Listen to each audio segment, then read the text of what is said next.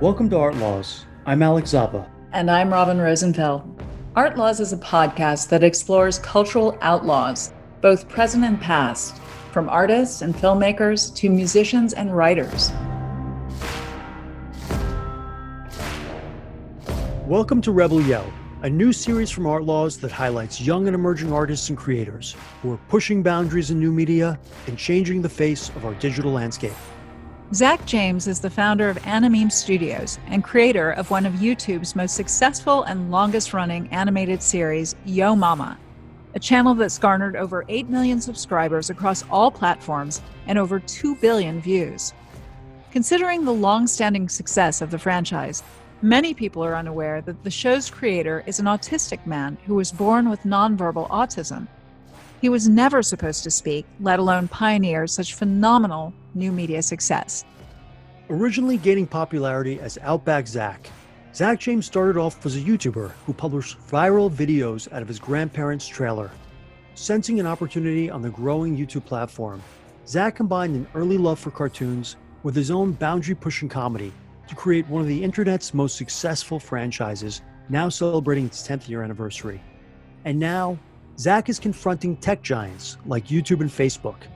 As algorithms continue to shift in favor of the corporations, Zach is fighting back to ensure that they become more transparent and that the future of digital media is inclusive of all voices. We spoke to Zach about this and much more, including his new dive into rap. We welcome Zach James to Art Laws. So, Zach, you were born with nonverbal autism. The prognosis was that you weren't ever supposed to talk. And now you're an on-camera YouTube influencer with millions of followers across all platforms. How did you overcome the inability to speak as a child and ultimately embrace your autism? You know, it's a very interesting question because I think it would present the idea of recognizing a challenge and then overcoming that challenge with the intent of overcoming that challenge. But the reality is that my brain processes information differently. I don't think in words, I think in colors and numbers and patterns and things of that nature.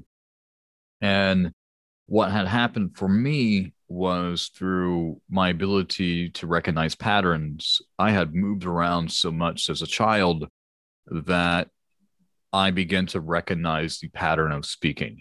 What made English fluid? What allowed verbal communication to appear fluidly to me?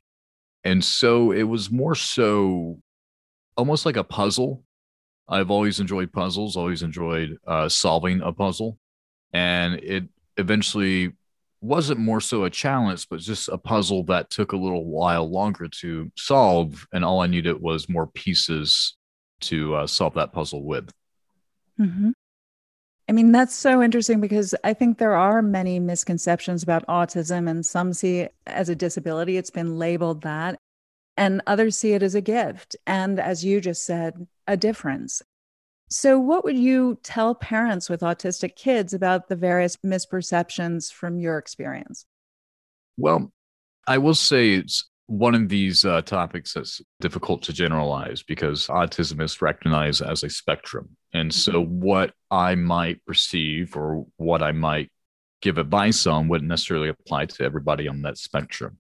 But what I would say is, it seems that autistic people often have what we call hyperfixations or hyperfocus. And it's one of those things that should be more so encouraged as opposed to discouraged. When you hyperfocus on something, it doesn't necessarily stop you from being able to focus on anything else. If anything, it's a channel that allows you to focus on more. For example, if someone's really into a particular collection and they love to collect that thing, you wouldn't necessarily want to discourage. If anything, you want to encourage it more with the idea that by being more involved into this hobby or this lifestyle that they have, they'll want to communicate about it more. And when you're into a topic or an interest or a hobby and you're really into it and you want to communicate about it more, then that will cause you to focus on how to communicate that as well. So let someone hyperfocus and know that the avenue of hyperfocusing will allow new focuses to come in. Right. What was it like, I mean, just being a kid with this? What was your family life like? Well, my upbringing is definitely much different than most people. I can't necessarily go into all the details because of my stepfather's sensitive career. He worked in telecommunications. But I will say I grew up around the world. I grew up in 24 countries rapidly over the course of 10 to 11 years. I moved probably 40 to 50 some odd times before I turned 18.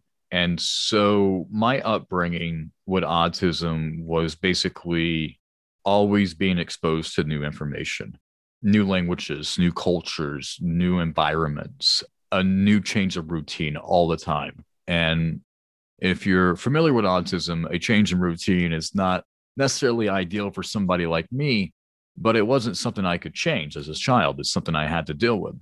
And though it wasn't fun at first, over the years, that change in routine has allowed my mind to develop a routine as it relates to changing routines. And it's because of those changes and that amount of information that my brain processed so young, so quick, through the autism sphere, if you will, I've been able to learn so much as a child and adapt so well as an adult. That's interesting, because you'd have to imagine all of these different languages and symbols when you're in different countries. I mean, to first of all, to be nonverbal autism and then having all these things thrown at you was probably very difficult, I imagine. It was, though there was definitely what I would refer to as universal languages that you start to pick up on really quick. Body language being one of them, tonality being another thing. So when you recognize these languages, they're not necessarily rooted in what's being said, but how it's being said and how someone's reacting to how they're saying it or what's being said to them, you're able to quickly adapt and understand your environments, even if you don't know the language that someone is speaking. Right. I mean, that's so interesting because that's another example of how it's about a difference and processing things differently. And again, maybe working for you to form the artist that you've become over the years. And to that note, I'm curious, was art something that inspired you as a child? Yes, very much so. Again, I think in patterns and colors. So it was much easier for me to translate that onto paper as opposed to translating that into words and then writing the words on paper. So I was very much fascinated by drawings and creating artwork, building with Legos, things of that nature. Because of my stepfather's job, I was often exposed to animation channels really early on in countries where they didn't necessarily have that. So even if I didn't understand what the cartoon character was saying, visually I could process it quicker. And there was something unique about seeing a cartoon versus seeing something that was live action, because you understand the deliberate translation of a cartoon and how the characters are expressing their feelings. And you start to notice, oh, this object has a slightly different shade of color because it's not the background, but it's going to be an animated object. And that goes into a whole different sphere of animation, but that's something that you learn a lot, or at least I learned a lot as an autistic child watching a lot of animation. And it really fascinated me from many different perspectives. That's cool. What cartoons were you watching? Do you remember? Yes, I grew up on a lot of Hanna-Barbera stuff, Cartoon Network. Funny enough, one of my mentors is Fred Seibert. He was the president of Hanna-Barbera that turned it into Cartoon Network. And so I speak with him from time to time.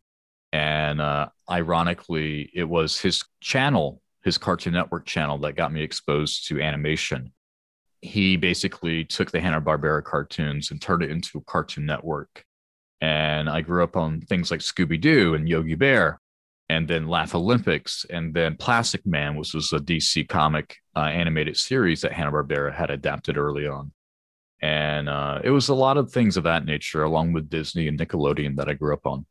That's very cool. I think of these animated shows and the emotions are so overt in a way in these kind of cartoons. And was that something, did you learn in some regard, emotion through that or communication through these cartoons?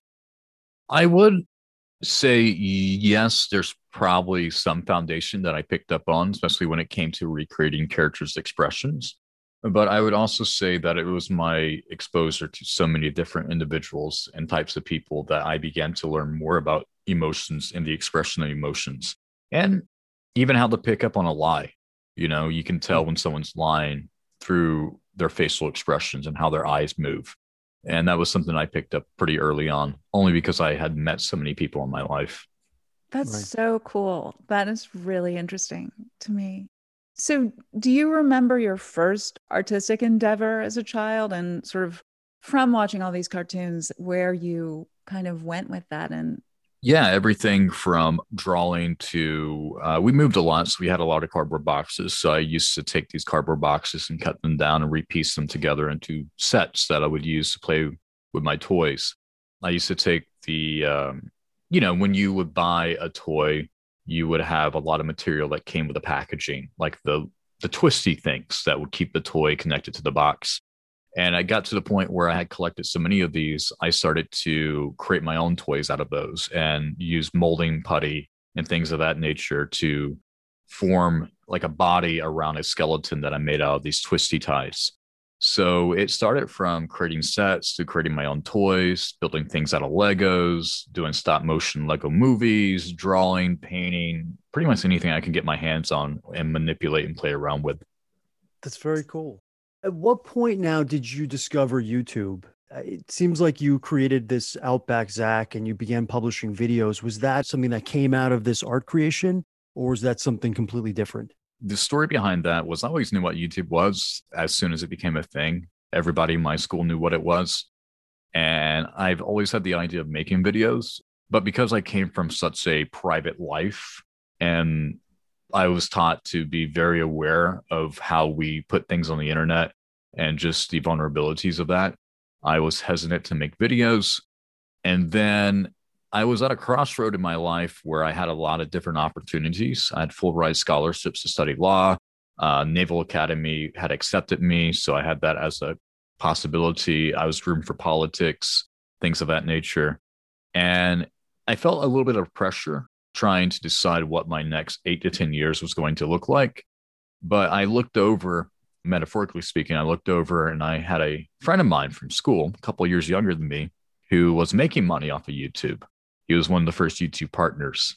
And I saw everything that he was doing, everything from web design to merchandising and shipping the merchandising out, engaging with fans, creating video content, things of that nature.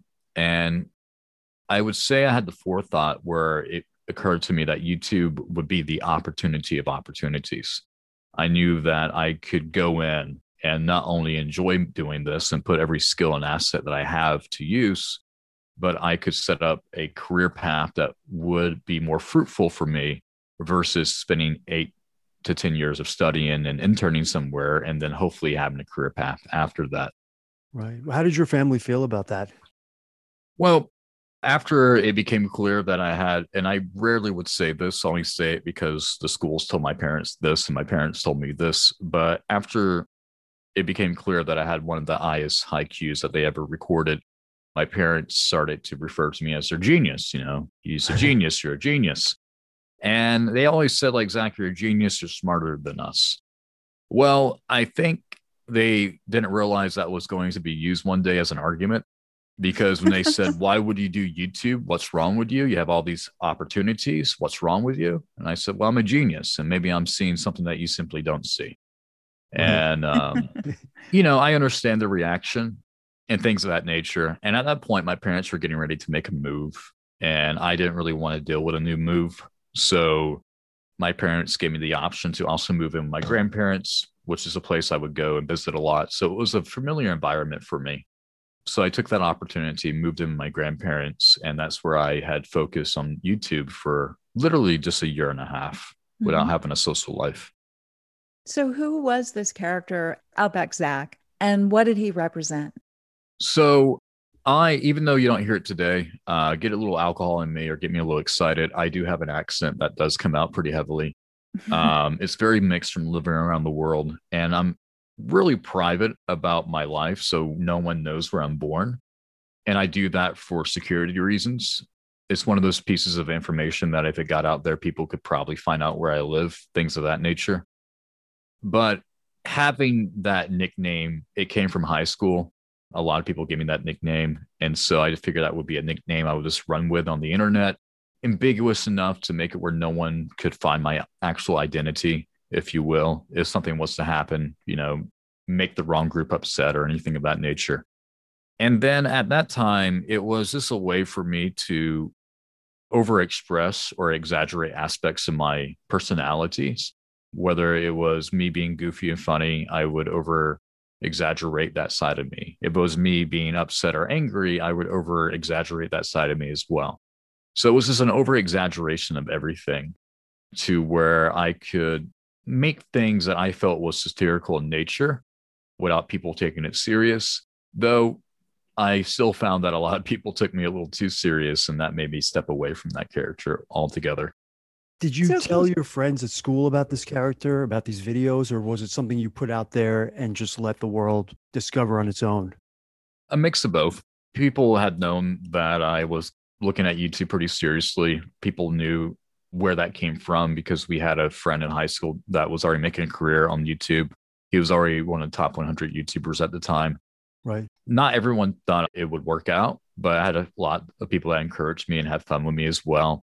And then I took off on YouTube pretty quick. I ended up making a living on YouTube within 90 days. And by the end of the year, I was already making six figures. All through this character? Yes. Wow. Yes. So for our listeners, tell us maybe a little more about this character and what these videos were like. I know they're very comedic and different aspects of yourself and exaggerations, but maybe some of the kind of themes. Well, I will say this is definitely in a point of time where I believe a lot of the comedy that people express was with the idea that it was something that would be funny years later. I do prescribe to the philosophy of what comedy is, and that is comedy is rooted from the ability to move past tragedy. What is tragic today will be comedic tomorrow. And as society has definitely become more aware of itself in this past decade, it's become really clear that a lot of things that we thought would be funny is not funny anymore, because there's still a lot of tragic things that happen with different groups in our society. But with that being said, as a 19-year-old, the character was just a rant. I would rant, I would bitch, moan, and complain. That was a tagline of mine. I basically yelled in the bathroom. And there was no reason for the bathroom other than I didn't have a tripod. I didn't want to pay for a tripod, so I just put a camera in the medicine cabinet in my bathroom. And I think it became its own art form, because the idea of art is something that will make you question something and not necessarily give you an answer right away. And it caused a lot of people to question, why is this guy yelling in the bathroom? I mean, not why is he yelling, but why is it in the bathroom? And it became a thing of mine to just always be in the bathroom when I filmed, regardless of where I filmed. And I think that caught a lot of people's attention. But again, it was a character I did step away from after I had some industry meetings, multi-channel networks like Machinima, Maker Studio, was becoming a thing. These were companies that would hire a bunch of YouTubers and use our data and our numbers as a way to pitch us to advertisers and other projects. And I was brought in for a really big meeting. I was one of the first creators brought into Machinima for a meeting, and they wanted my sense of direction for the company. And after that meeting, one of the gentlemen pulled me aside and said, you know, you're much different than I thought you would be. I thought you would have yelled the entire meeting. And I was like, this is a joke, right? And he's like, no, I really thought you were this way. And it became clear to me that this was not going to be a healthy impression to keep up throughout the industry. Were there any rants that you regret looking back? Anything that this character said or did that you feel is out of line with sort of how you are currently? No, I think there's definitely stuff that could be taken out of context and flipped around pretty easily. But everything I ever done was always when in context of what else was going on in the video. So a lot of people might be wondering, why is this guy yelling about Justin Bieber? Well, it was not just a thing to kind of make fun of Justin Bieber, but there was a contextualization to the character and to the history of the internet and the way that I had engaged with another content creator. So nothing that I would personally feel bad or sorry about, because I was always having that forethought ahead of time. Right. But I could definitely see, and I've had people, not necessarily, let me put it this way, when you make a certain group of people upset on the internet, they'll sometimes try to find your hypocrisy and use it against you. And they tried that with me without any progress, because everything I ever said or did worked well within the context. And it wasn't anything that you could just kind of take out and use against me years later. So I tried my best to make sure that it was content like that, but it got to a point where I felt like I was maturing more than the character allowed me to demonstrate on camera. So then how did you transition to animation from this work? It wasn't necessarily an overnight thing. It was something I already started doing about mid-2011. So about a year and a half after I started doing YouTube. And then I had made the full switch over about a year or two later. But basically, I had moved out to Los Angeles and moved in with a couple of YouTubers, very common thing to do. And one of those YouTubers had a partnership with BBC to create animated music videos. He had specialized in music parodies. And he really loved animation a lot, but he couldn't make financial sense out of it after the partnership was done, and he wanted to continue to do animation. Where here I am smoking weed every night, watching cartoons, and not just watching, but going into the details of what it takes to make this cartoon, how's the animation style different, what type of techniques was used, etc. So he felt confident to come to me with this resource, this asset, this animator, and say, look, I have an animator. This is how much money it costs to create a cartoon per minute. And if you have an idea, I'd love to go in on the idea with you. And I said, okay, well, why does it have to be a minute? Why can't it be 4 15-second videos? And it quickly snowballed into animated Yo Mama jokes. And from there, it was just a very natural progression to not only stick with animation, but to push it further. Because I had a certain mind, again, that allows me to look at things like a puzzle and solve them over and over again.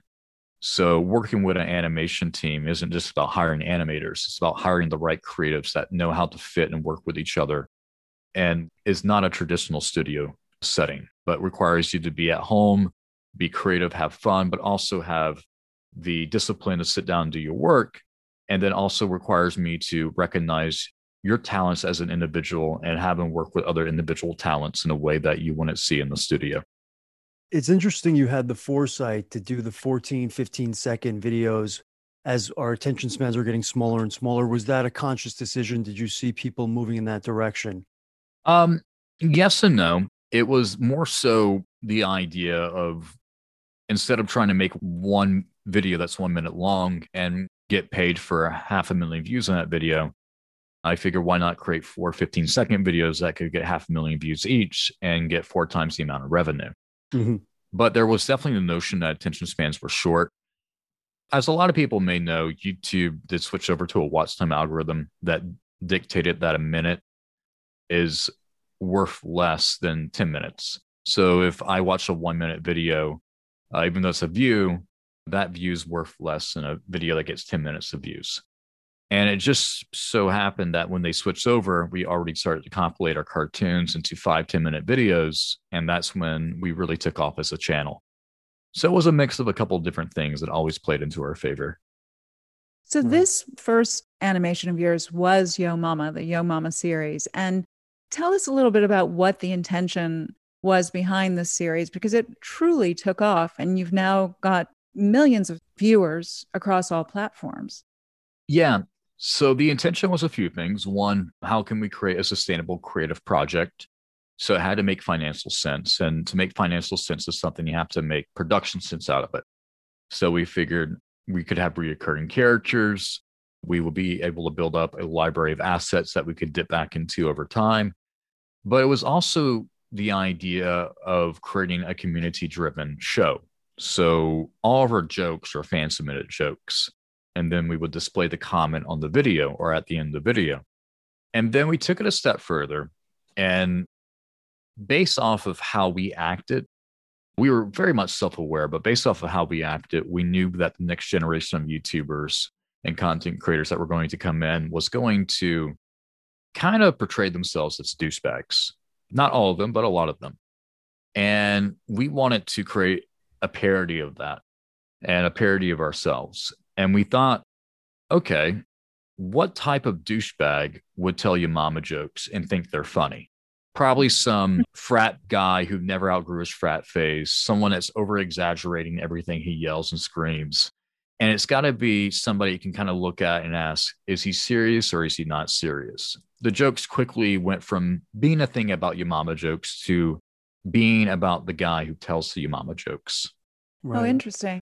It took a turn. So it was sort of a satire parody of itself, it sounds like. Yes, very much so. It's one of those things that maybe you don't get or understand, you know, by looking at one joke. But when you sit down and watch the compilation of these things, you realize, oh, this is an animated YouTuber and they're self-aware of what they're doing here. And it's definitely making fun of the Jake Paul and Logan Paul type of characters. Even though they weren't around at that time, they definitely end up kind of growing into our own cartoon character over time. So Yo Mama has also become more political over time with Donald Trump as a character and Donald Trump jokes. Do you see that content appealing to both sides of the aisle? For me, so it's interesting because I think when you look at just from a surface level perspective, you might think, oh, it just, you know, became political over time. But very early on during the inception of Yo Mama, I was very clear on the direction of, look, I know MTV did this series, but I need everyone to take a step back and look at the first 90 seconds of season one, episode one, and what they did in the series.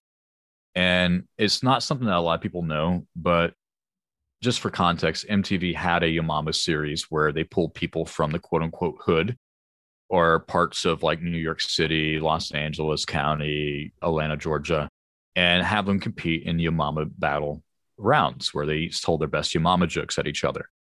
But the first joke within 90 seconds of the show was about how black someone's skin was. It wasn't even about the Yo Mama joke itself. It was about two black people making fun of each other for how black they were. And I know that was the big tonality set for the Yo Mama joke culture. And going into this, I was very clear of that. Look, everybody involved in this project is a white man. We're not going to create an animated black character. We're not going to put this in the hood. We're just going to whitewash this. We're going to do this strictly from the perspective of our own sense of who we are and what we know as white people.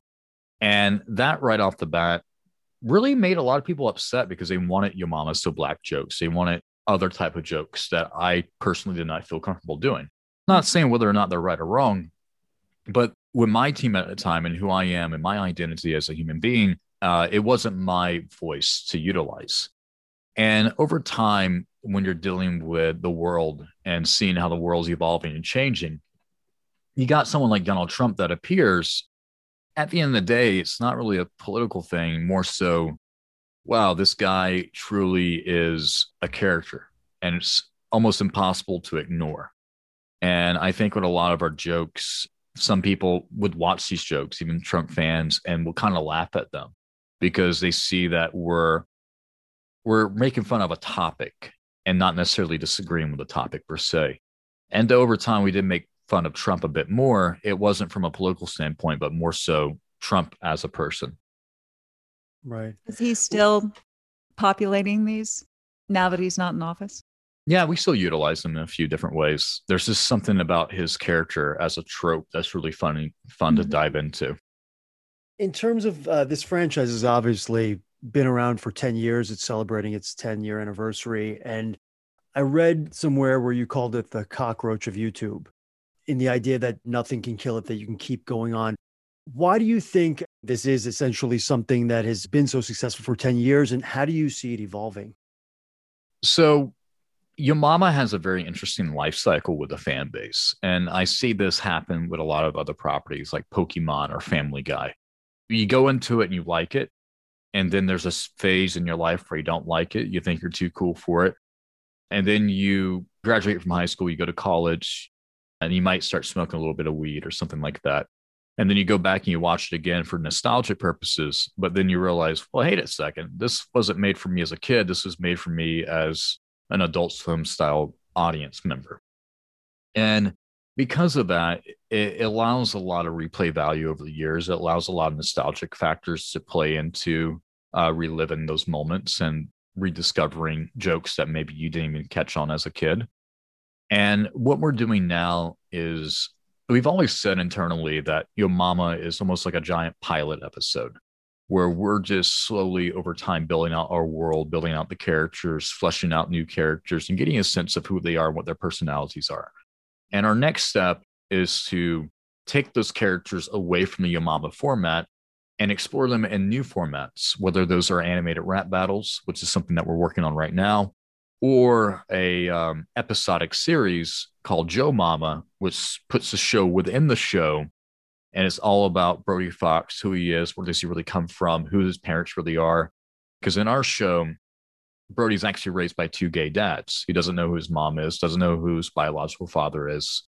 And so there's a lot of lore and history behind these characters that we haven't explored yet, and we want to explore in a more episodic series.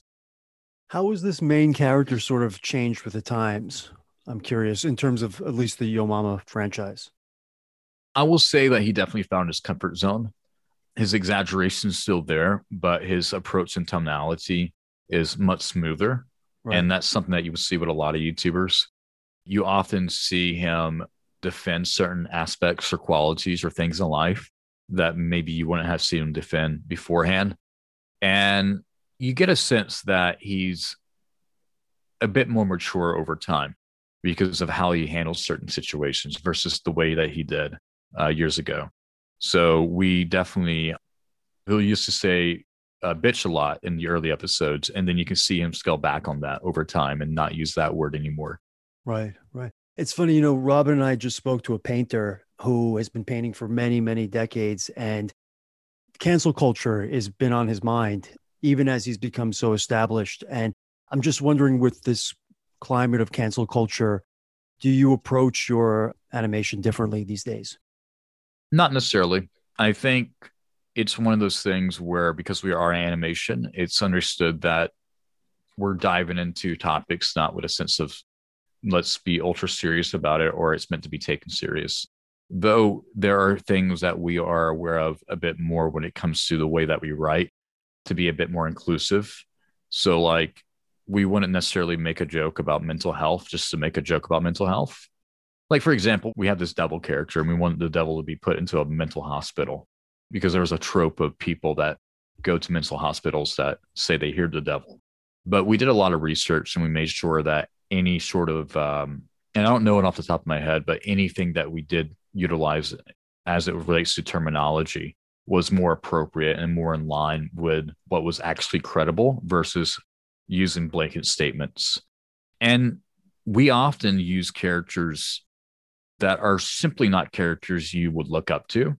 We call them like the Cartman of our series, because Cartman from South Park can say and get away with a lot of things, not because it's there to be funny, or, well, I mean, it's there to be funny, but not because they want to write that in to get a point across, but they write it in knowing that Cartman's not the ideal character to follow. He's not someone to look up to.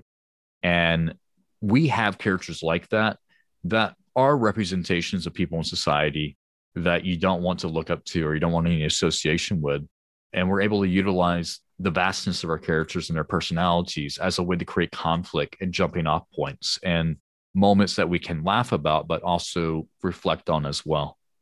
So in a way, it sounds like you're trying to shed light on certain cultural, societal issues that are going on or just characteristics. Would you say that's accurate?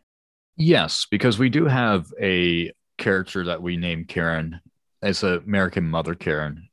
And she has a lot of these tropes that we make fun of, that the world kind of makes fun of as it relates to Americans. But we use her as a way to talk about racial stereotypes and stuff that we don't agree with. And because of the way we're able to utilize that character, people can laugh at the things that we're trying to make fun of and recognize that we're laughing at it because it's not something that's to be tolerated. Mm-hmm. So tell us a little more about Animem, your animation studio. What kinds of new projects you're working on? Because we also understand you've assembled this incredible team over the years, and we'd love to learn about all of that. Yes. So Animem is short for animated memes. And it's basically on ideas that we animate viral content. And it's content that we own. So we don't really do service work for any other studios or any projects. This is stuff that we want to create in-house. And for us, we, Yo Mama's our flagship series. And so that's something that we can dive back into and know will be there for us as a big pillar. But we try our best to explore different ideas and concepts and other things that would make us have fun. So one of the things that we're doing right now is we recognize there's an emerging video game called Friday Night Funkin'. Think of it as a rap battle game mixed with Dance Dance Revolution, the same game mechanics with the arrows flying up on screen, but mixed in with music. And because of the way this game has been developed, and the team behind the game are a bunch of artists from Newgrounds, a old school website that's been around and still around today. It's a haven for artists to animators to test out new cartoons that they're working on.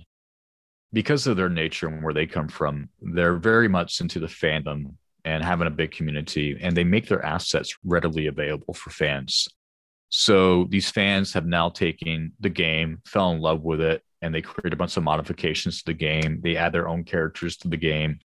And it recently raised $2 million on Kickstarter. It's going to be ported over to Nintendo Switch early next year. And it's very popular today, but we know it's going to explode in popularity throughout the rest of the year. And so that's one of us saying basically, okay, there's a trend here. There's a big fandom here. We should try to tap into it. And then another part of us go, okay, well, how do we do this and do it in a way where we can exemplify our characters like Brody Fox? So what we're doing is we're taking characters from this game, we're taking characters from the fandom, the mod community, as we would call them, and we're pairing them up in rap battles against our own characters that we have from within our studio. And it allows us to explore music. It allows us to take a game that's not necessarily lyric-based, but more so music and sound-based, and it allows us to put lyrics on top of that element and show that we can take something and take it further. And that's basically what we're working on over the next few months is a series of animated rap battles that come out every week with original music, original lyrics against our original characters, but also pays homage to the game's characters and the fans' characters. It sounds very, very cool. You know, you posted this video, which I loved, and it showed everybody on your team. And it seemed to me that it's like this one big family, and you've created this family of people from animators, editors, voiceover actors. As you're expanding your team, you must be, like, what qualities do you look for when you choose a collaborator? It's got to be someone I can get along with. So in a lot of ways, it's got to be someone that I can have a natural friendship with. Matter of fact, I recently hired a good friend of mine to be one of our writers for the music, but he's a friend of mine that I'm known for probably 6 or 7 years now, if not longer. And we've always played around with different music and rap and things of that nature just to have fun with. And he always encouraged me to explore that aspect of my life. And that's something I started to do a bit more in these last 6 months. And so when I said I wanted to do this project, I recognized that we needed at least one more writer that could really help us in a certain way, bring in a new sense of ideas, a different eye for things, a different ear for things, and someone that had experience. And when I brought him on board, he just naturally clicked with everybody. Very humble, very nice person, knows how to give his 2 cents, knows how to take no for an answer. Like, hey, you know, not necessarily a big fan of that idea, but could also humbly let somebody else know his input as well. And it's got to be people that are comfortable with themselves and know who they are. That doesn't necessarily mean you always have to have a good day. It just means that you have to understand yourself as a human being. You have to know what issues it is that you're dealing with in life, because we all deal with issues, and understand how to separate those issues from the workplace, but also be honest about the issues you're going through so that we can provide a healthy environment for you to work in. Sounds great. I want to work there. It's a good work environment, it sounds like. So what are some other goals beyond this new project for Animem and animation in general? Well, it wasn't necessarily a goal that I would have came up with on my own, but it's something that the industry has forced me to make as a goal. without naming names or going into too much details, the industry has turned into a machine. There are agencies that now dictate who is an influencer, who's not an influencer, who gets invited to conventions, who doesn't get invited to conventions, because they're trying to sell their sponsorships and their ad packages. And it's gotten to this point now where you have to fit a certain criteria in order to progress into this industry, unless, of course, you can hit a certain metric of viralness, which is honestly hitting the lottery. So what is this criteria? I'm just curious. Do you happen to know? Yeah. So this is how it relates to me. It goes into this goal that I now have. So originally, I just wanted to be behind the scenes and just focus on a product that could live without my name being attached to it or without my face being attached to it. But because of how these agencies now operate, no one's going to care about a cartoon like Yo Mama or anything else I make unless people care about me. And because of that, I am now forced to be an on-camera personality again. I have to now put myself out there. I now have to have fans follow me, know where my social media links are at, things of that nature. So instead of trying to grow a Yo Mama brand, or instead of trying to grow the studio as a brand, I now have to grow myself as a brand, because it's the only way that these companies in my industry will now take me serious. Interesting. So back to the goal, you were saying one of your goals. I'm curious how that weaves in. So yeah, I've actually been very methodical about doing this. And it's something I slowly geared up towards, not like an overnight thing, but slowly kind of test the waters with. And basically, I've already had a cartoon character based off me. It was an easy way to throw us in without it kind of taken away from the show. And I figured I'd just lean heavier into that cartoon character. That is me. Just go with the same name as me. And as we started to pull away from the Yo Mama jokes and explore the characters, it's natural for us to say, well, this show's made within a studio, just like we do things. So we now have this animated studio that's actually set up as a setting in the show's universe. We acknowledge that I am a creator-producer of the show within the universe. We acknowledge that Brody is a talent of the show within the universe that works for me. And we utilize that universe and that settings as a way to weave me in as an influencer, as a person that fans to be aware of, but also to add value and to add storytelling and conflicts and things of that nature that allows us to push the characters further. Has that helped your numbers, sort of playing into that algorithm? Well, so there's a few different aspects to this question. What I will say, it has helped out the fan base a lot to retain a stronger attention. I will say that my name is utilized and said a lot more across social media than it used to be. My Instagram numbers are looking really solid. Yeah, so the numbers are definitely increasing. I wouldn't say it's from an algorithm perspective, though. I would say it's more so from a fandom perspective. As such a private person, though, is there a level of discomfort with having to put yourself out there in this sort of way? Oh, all the time. Yeah. All the time. This last week when I was visiting family, my brother had mentioned a fact about me, something about me that I never told anybody. I was very confused on where he got that information from. And he pulled it up, and it was from a website on the internet that had somehow figured out this information through some sort of public record or something. And it kind of freaked me out. And it made me realize that, okay, there are websites that are keeping track of who I'm dating. There are websites that are keeping track of my net worth. There are websites that are keeping track of aspects of my life that I didn't know people were trying to keep track of. Huh. But it sounds like through the animation and through having this studio set up within the story, you're able to, in a way, detach from putting yourself out there so personally. Or recreate the narrative, it seems, which is kind of cool. Exactly. And anything I do put out there that is of myself on camera, whether that's photo or video, it's honestly still a parody of myself. As some people will say, Zach, You're like a douchebag parody. You're like an anti-douchebag. Like, obviously, you're not taking yourself too serious here, but you're doing things that douchey people would do, but you're adding a twist to them to make them funny. So, for example, there's like photos of me with women in lingerie, but I'm also wearing lingerie with them. And it's done as like a humorous thing. Or me smoking weed, and then the camera pans, and you got a bunch of actual Ninja Turtles, like the full-blown costumes for the movie, dancing in my kitchen. So it's ways that I try to weave it in and make it obvious that's not meant to be taken serious, while also adding aspects of my personality into it. Do you see continuing on this platform or expanding into wider, different types of platforms beyond digital new media and short form? Yes, I will do that, but not at the expense of sacrificing my team's security or anything of that nature. I have spoken on panels before where fans have asked questions, you know, why don't you just try to make a show like Adult Swim? And the reality is, unless you get a development deal, if you're just sitting there pitching, developing pitch Bibles and throwing that around and everything else, you could spend a lot of time on a project that would not necessarily pull any money right away. And then if you want to make that work, you really have to devote all your time into it.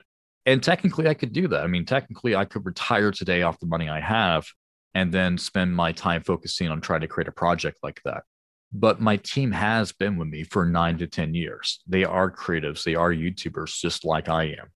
And I always promise that myself, not necessarily anything I promise to them, but they understand where I'm coming from. But I always promise myself that if I was going to retire, my core team would have to be in that position to retire as well. And to do that and make sure that they're fully utilized, I have to keep working on the productions I have today, develop new productions that utilize their new skills and techniques that they develop over the years. And if I can take something to TV, it's only within the position of them being attached to that project as well, or we're in a certain financial situation where we can just focus on a project like that. Do you see yourself creating a new business model in terms of media? If the current system's not working, or if you find yourself having to look out for other people, do you see something else in the future, sort of changing the game, recreating what's currently out there? I would say that we always do that. For example, we're getting much more heavily into music than we used to. We did have a music aspect component to our company years ago that was involved with my co-producer, co-creator, and business partner at the time. After he exited the company and I bought him out, I focused on the areas that I knew that I could focus on.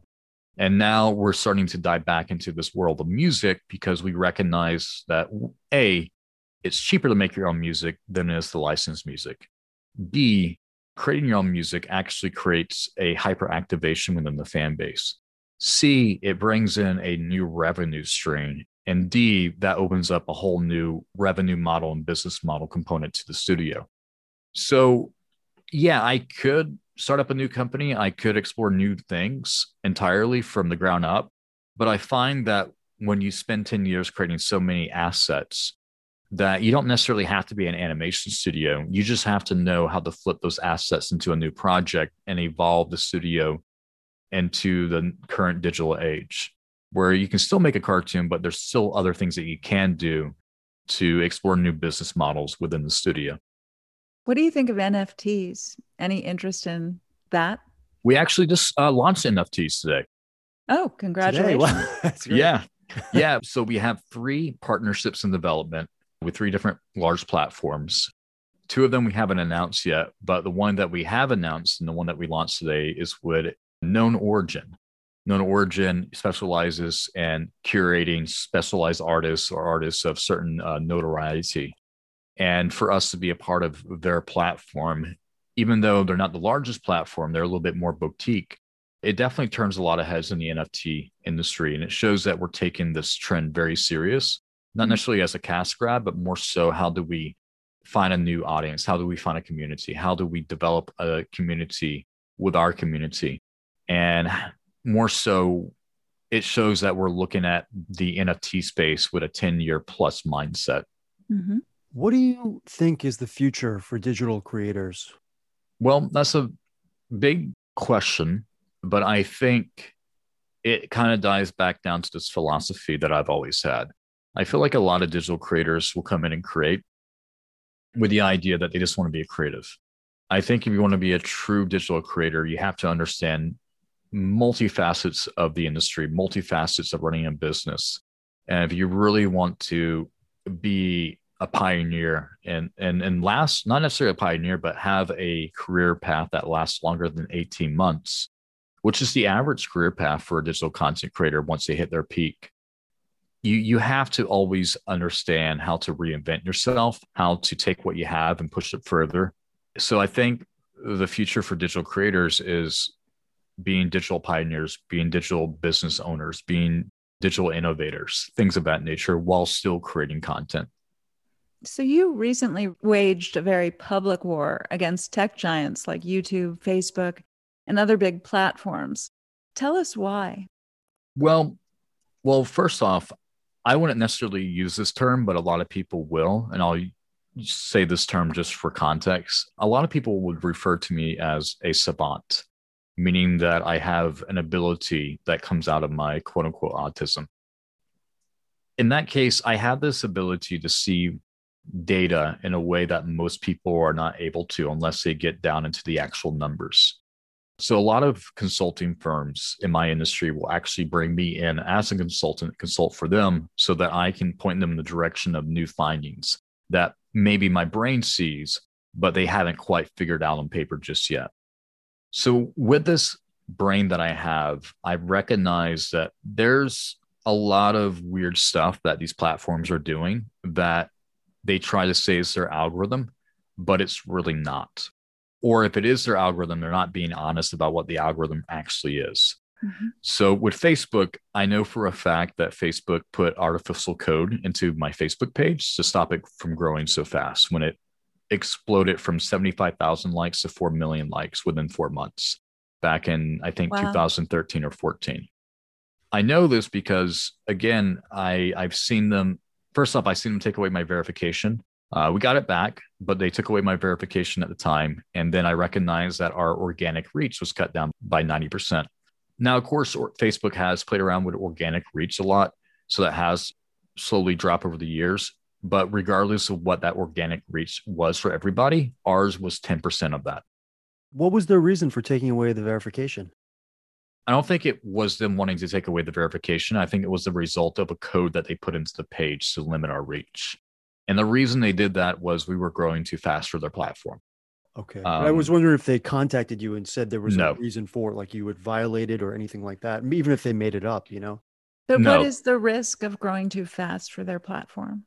So, yeah, they never gave us a reason, though I did get some off-the-record conversations from some senior engineers, the type of engineers that are typically retired, but Facebook pays them so much money, they come out of retirement.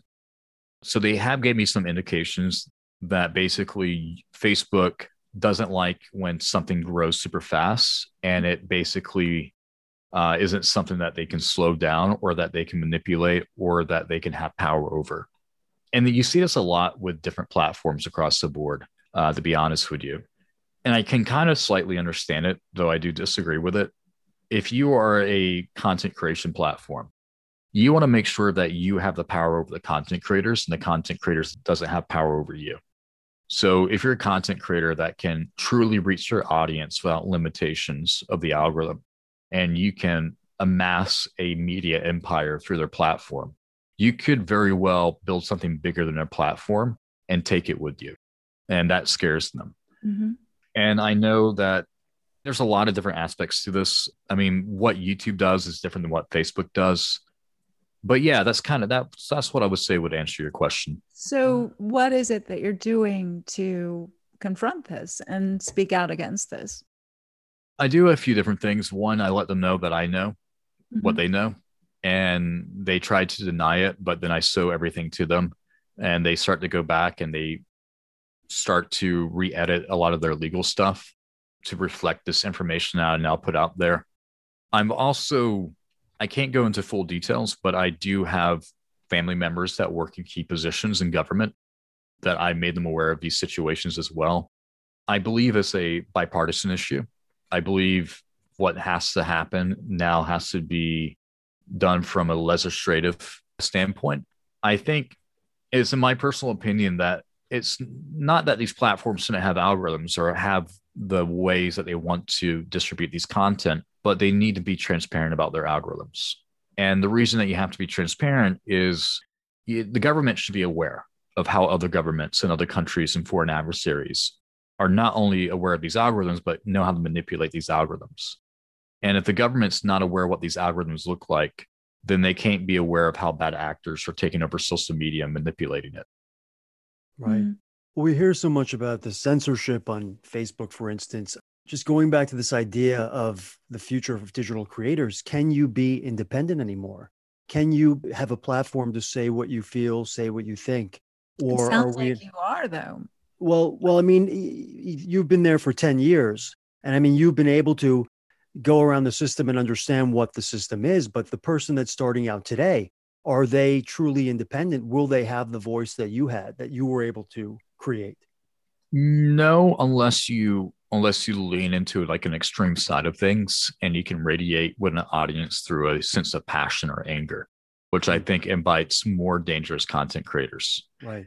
And I'm very much aware of a law known as Section 230 that basically is what protects these websites, because it's a law that allows them to say, look, we're not an editorial entity. We're just putting out content.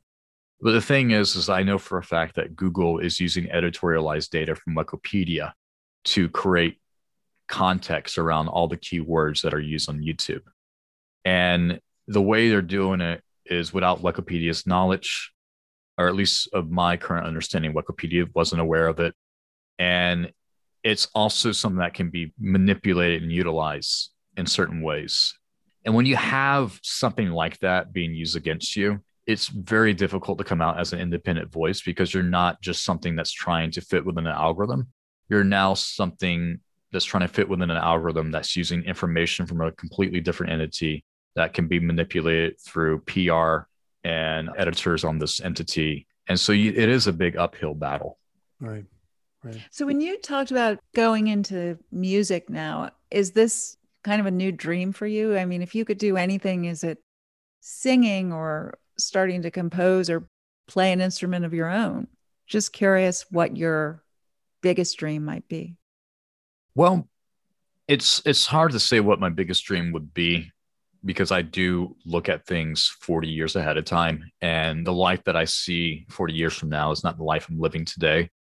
But I will say that my next big passion is music. There's a genre of rap that has really emerged over the last few years that I refer to as goofy white rap.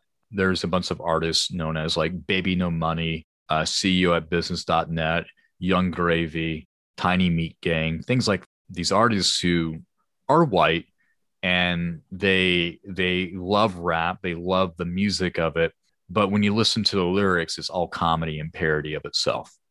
And that's what really radiates with me. And it was something that clicked in my brain about 6 months ago, and was encouraged by my team and by my friends to actually explore and do. And I find that to be a great stress relief. I find it to be fun, natural. I don't have to put a lot of effort into it. I mean, I do put effort, but I don't force it. Mm-hmm. And it's something that I want to explore a lot more over the coming years. So you're actually rapping yourself, sounds like. Yes. What fun. It is fun. We're excited to hear and see. So at the end of this, we do this thing called the quick draw, which is 6 questions, 60 seconds, 1-word answers. First thing that comes to mind. Okay. Alex, you want to take it away? Okay, here we go. What are you listening to right now? Listen to you guys talk. Favorite cartoonist? Chuck Jones. Favorite YouTube channel besides your own? Comics Explain. Favorite movie? You know, I like the Loki TV series. That one was really good. It's like a movie, very cinematic. It felt like a movie, yeah. Most underrated artist? Myself. I like it. Favorite guilty pleasure? Being a single man. Houston, this is Zach James. Just out of curiosity, will the condoms protect my dick against some space bitches? All right, I'll be on standby. Working the accountants, made 100,000, sitting on the counts and Watson booty bouncing, crossing Judy Jetson. Wanna make her wet, son? Take her outer space on, fuck her on vacation. Space money, weed every day of the week. Always getting high. Dimensional freak, smoking fat blunts, drinking whiskey.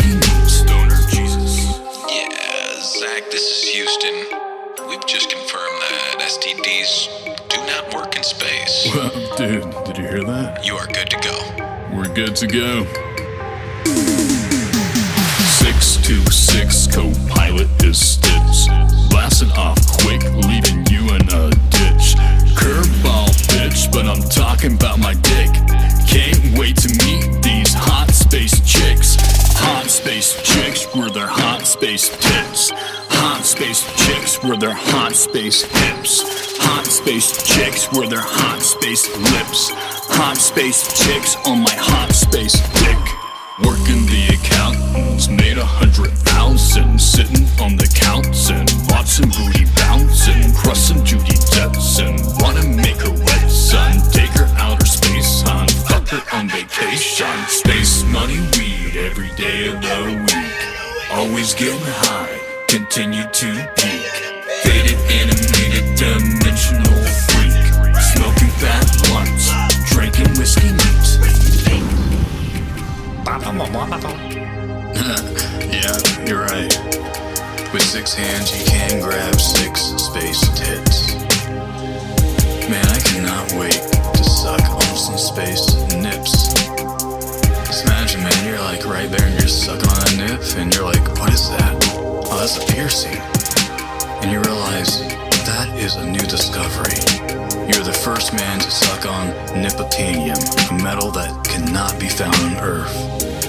But you gotta remember, man, even when you're dealing with these alien bitches, you are always out of this world.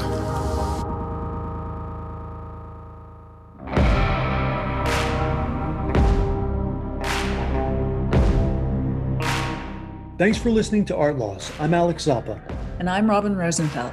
Follow us on Instagram at ArtLawsPod. And subscribe to us on Apple, Spotify, or wherever you get your podcasts. Leave a comment and give us a rating. We'll be back soon with more. Bye.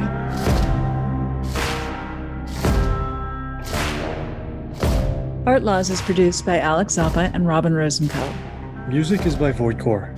And the episode you just heard was recorded in Los Angeles.